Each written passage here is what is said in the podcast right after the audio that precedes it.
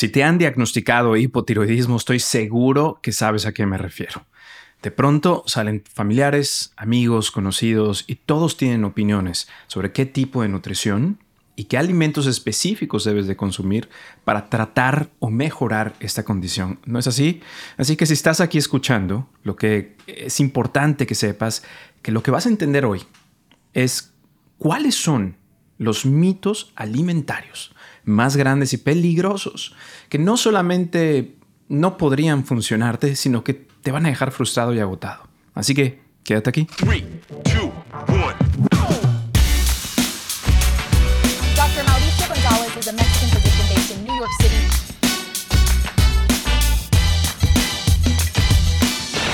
Doctor Mao informa. Hola a todos, soy el Dr. Mao. Muchos de ustedes me conocen, otros no me conocen. Me quiero presentar. Soy un médico con triple especialidad en medicina interna, de emergencias y de obesidad que practica medicina en New York City. Y hoy nos vamos a sumergir profundamente en el mundo del hipotiroidismo y vamos a poder obtener una comprensión más clara de los alimentos que pueden mejorar o perjudicar tu salud. Si tú sufres de esta condición, es posible que ya sepas lo complicado que es entrar en este mundo de recomendaciones de nutrición. Espero y tengo la firme creencia que vamos a entender si hay algo de verdad detrás de los mitos más grandes sobre esta condición, para que puedas eliminar toda la información errónea y descubrir exactamente cómo empezar a alimentarte mejor. ¿Están listos? Primero, y a manera de introducción, ¿qué es exactamente el hipotiroidismo? El hipotiroidismo es una afección en la que la glándula tiroides no produce suficiente hormona tiroxina. La tiroides es una glándula con forma de mariposa ubicada en la parte delantera del cuello que produce hormonas que sobre todo regulan el metabolismo. El metabolismo es el proceso por el cual simple y sencillamente tu cuerpo convierte los alimentos en energía. Cuando uno tiene hipotiroidismo, tu metabolismo se ralentiza, se hace lento, lo que puede provocar aumento de peso, retención de líquidos, fatiga y muchos otros síntomas. También puede, si no se trata correctamente, elevar el colesterol y hacerte propenso a enfermedades cardíacas y osteoporosis. Ahora, comencemos a desmontar todos estos mitos. Mito número uno. Debes evitar todos los productos lácteos cuando se tiene hipotiroidismo. Esto es uno de los mitos alimentarios más comunes en el mundo del hipotiroidismo, que debes eliminar completamente los lácteos de tu dieta. Sin embargo, quiero decirte que no hay evidencia científica que respalde esta afirmación. De hecho, los lácteos pueden ser una fuente bastante interesante de yodo, que es un nutriente esencial para la función y la salud de la tiroides. Yo me alimento, obviamente muchos saben, muchos no, no importa, yo me alimento a base de plantas, pero entiendo que el yodo es vital. Yo tomo un multivitamínico que tiene las cantidades necesarias de yodo al día, las cuales son 150 microgramos al día. Aunque obviamente no es realmente necesario si comes sal de mesa ya que media cucharadita contiene más del 30 o hasta el 50% de tu dosis diaria recomendada de yodo. Así que, tranquilos. Claro, recuerden, hay personas que pueden necesitar limitar la ingesta de lácteos, ya que tienen dificultad para digerirlos o quizás tienen una intolerancia a la lactosa o alguna alergia a alguna de sus proteínas. Recuerden, esta información de ninguna manera suple consultar con tu doctor. Mito número 2. Para mejorar el hipotiroidismo debes mantenerte alejado del gluten, incluso si no tienes enfermedad celíaca. Otro mito alimentario sobre el hipotiroidismo es que el gluten debe evitarse a toda costa. Es el mal, es el diablo, incluso si no tienes enfermedad celíaca. Sin embargo, de nuevo, tampoco hay pruebas que respalden esta afirmación. Es cierto que las personas con enfermedad celíaca deben evitar el gluten porque su sistema inmunológico reacciona y daña el revestimiento del intestino delgado. Y esto puede conducir a una mala absorción de nutrientes y causar una variedad de síntomas y problemas que van desde fatiga, pérdida de peso, hasta una deshidratación severa y muchas cosas peores. Sin embargo, para las personas sin enfermedad celíaca, no hay evidencia de que el gluten tenga algún efecto negativo sobre la función tiroidea. ¿Hay alguna evidencia que sugiere que una dieta sin gluten puede beneficiar a las personas con enfermedades autoinmunes, como la tiroiditis de Hashimoto, que es una causa común de hipotiroidismo. Pero esta evidencia es realmente pobre, escueta, y en verdad no ha sido verificada en estudios más grandes. Y cuando se mantiene uno alejado de los cereales integrales, como el arroz integral, quinoa, avena, trigo integral, También se evita la fibra y vitaminas del grupo B. Además, los granos integrales, recuerden, protegen tu salud de muchas maneras. Reduce, para empezar, las posibilidades de sufrir diabetes tipo 2, enfermedades cardiovasculares. O sea, es, no quieres dejar estos alimentos a la ligera. Mito número 3.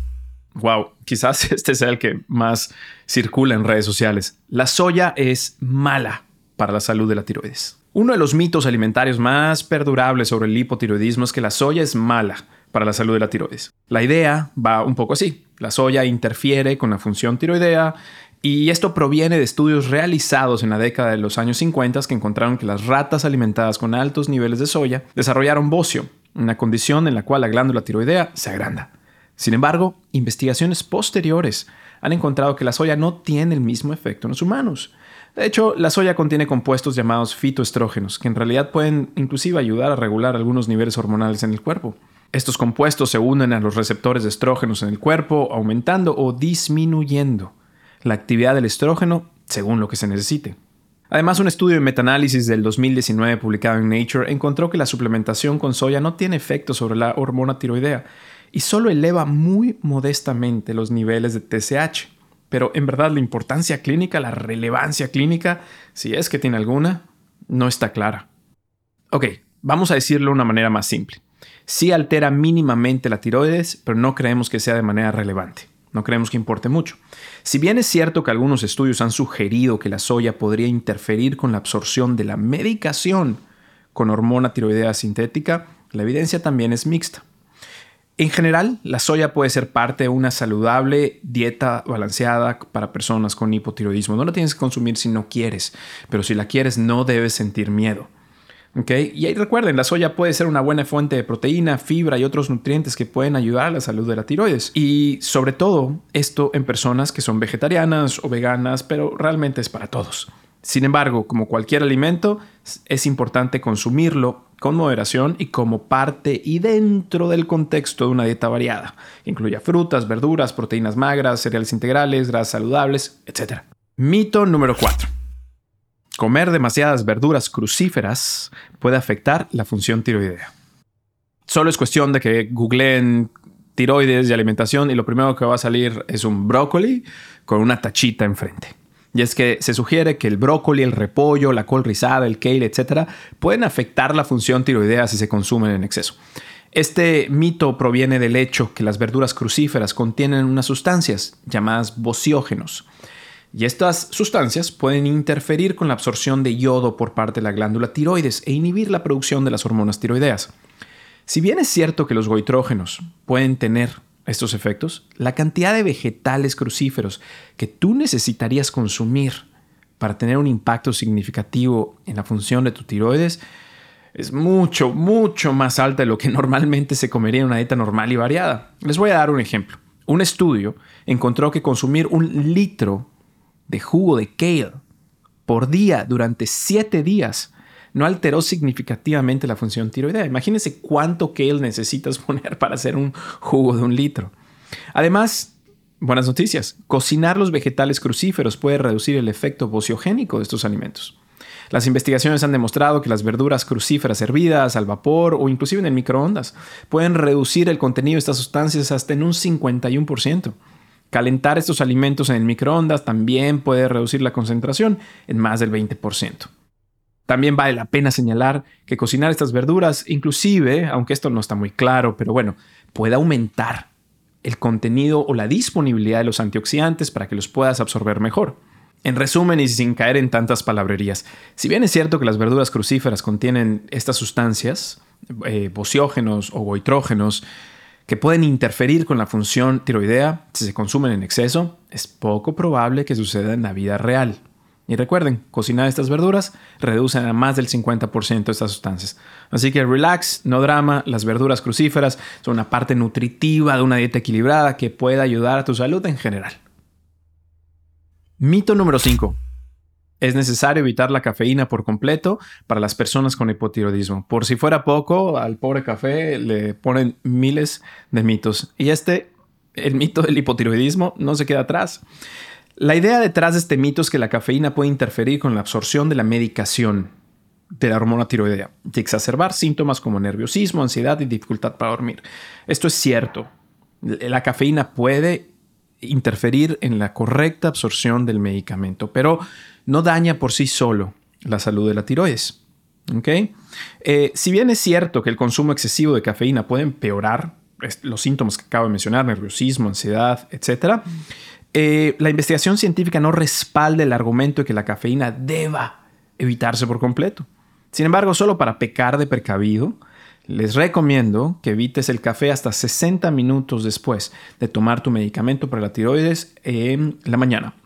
Lo mismo con la soya, el calcio y otros suplementos. De hecho, les sugiero, por favor, que platiquen con su médico y ustedes tomen nota de cuáles son las sustancias que no pueden consumir pegadas a la toma de su pastilla para interferir en la absorción. Por favor, tienen que tener una idea muy muy clara. Su endocrinólogo, médico internista se los puede explicar. Pero bueno, evitar la cafeína por completo no es necesario para las personas con hipotiroidismo. Es poco probable que el consumo moderado de cafeína tenga un impacto significativo en la función tiroidea. E incluso, recuerden, puede tener beneficios potenciales para la salud. Todo es un balance. Al igual que con cualquier alimento o bebida, es importante siempre la moderación.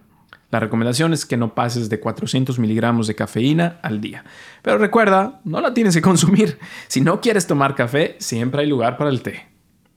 Mito número 6. Comer los alimentos adecuados curará el hipotiroidismo. Otro mito común que rodea al hipotiroidismo es que existen ciertos alimentos o suplementos que pueden curar la afección. Si bien es cierto que una dieta saludable es importante para la salud en general, hasta ahora no existe un alimento nutriente que pueda curar el hipotiroidismo. También es importante tener en cuenta que si bien ciertos nutrientes como el yodo y el selenio son importantes para la función tiroidea, la suplementación con esos nutrientes solo es necesaria si hay una deficiencia.